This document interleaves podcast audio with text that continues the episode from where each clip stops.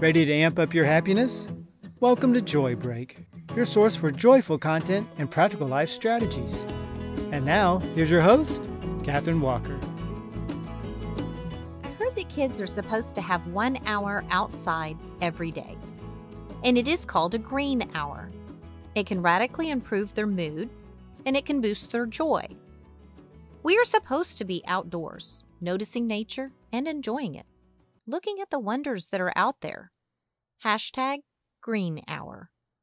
When was the last time you watched a caterpillar crawl? Or studied ants busy at work? Or stopped your busyness to enjoy a sunset and watch how it spreads across the sky? Getting out in fresh air, soaking up some good old vitamin D, the green hour is a good idea for adults too. So, how can we revamp our lives to include a green hour? My first tip is to reconfigure our activities to include the outside.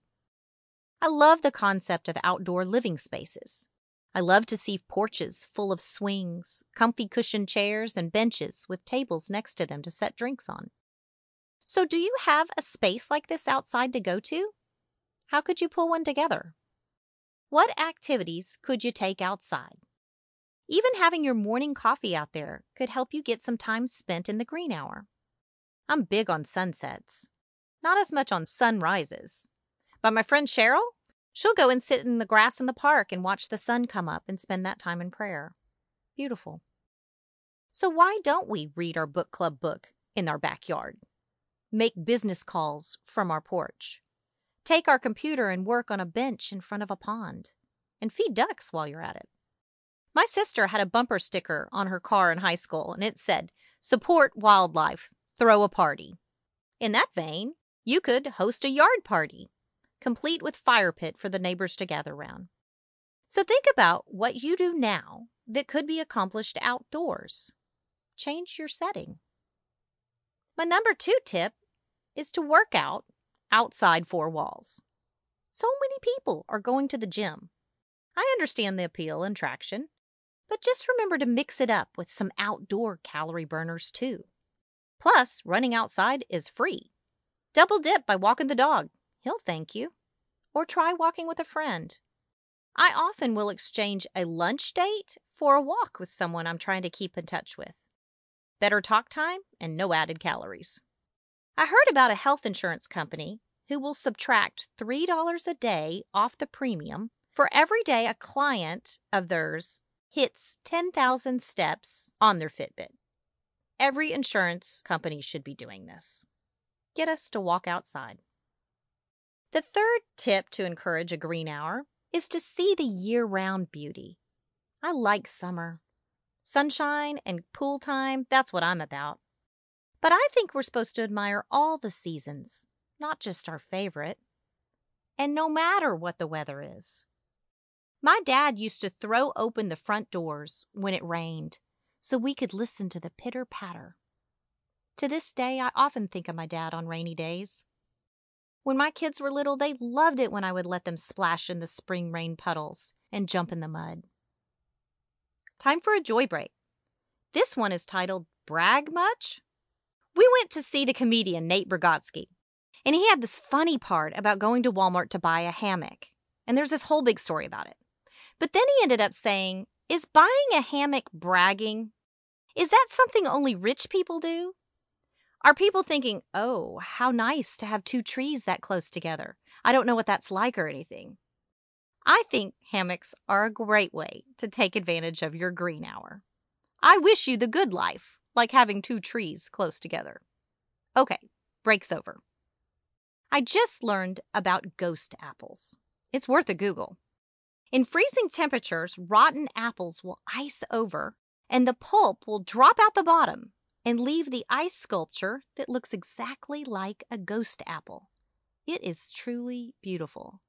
Nature is amazing. The fourth way to ensure a green hour is to do outside work. We talked about bringing your work outside. Now I'm talking about the work that needs doing outside.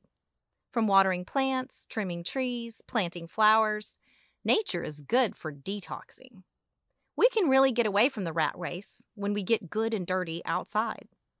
My husband Vincent will putz in the garden after a stressful day at work. I think it is so good for people who work with their heads all day to switch gears and put their hands in the dirt later. Restores the soul. I have to say, if a plant is alive in my house or around my house, it is Vincent's triumph. He is the one remembering to water them. The fifth tip for getting your green hour in is to choose outdoor activities on trips. Always think about doing things outside when you visit a new place. They have unique topography and interesting plants and animals to see. My friend Tara just came back from ice fishing and actually caught a fish through the hole in the frozen lake. We went to a wedding last fall in Maine and got to go apple picking with these lacrosse looking field sticks with hooks. We learned to twist the stem until the apples popped off into the basket below. It was super fun, and I, I have to tell you, I giggled every time I caught one. Travel really opens up your world. I've held koalas in Australia. I got yelled at by monkeys in Costa Rica. And I got to ride an elephant in Lubbock. Yes, Lubbock, Texas. You don't get to do these things by staying inside. Get out past your own four walls. See the nature that's out there in your neck of the woods or beyond. My challenge to you is to take an activity you do right now and move it outdoors. Breathe fresh air, listen for the birds, watch the wildlife. Hashtag Green Hour. Like what you heard today? Grab a copy of Catherine's book or ebook, Boosting Your Joy, on Amazon. If you'd like for Catherine to come speak at your next group or company event, contact her directly at boostingyourjoy.com. That's boostingyourjoy.com.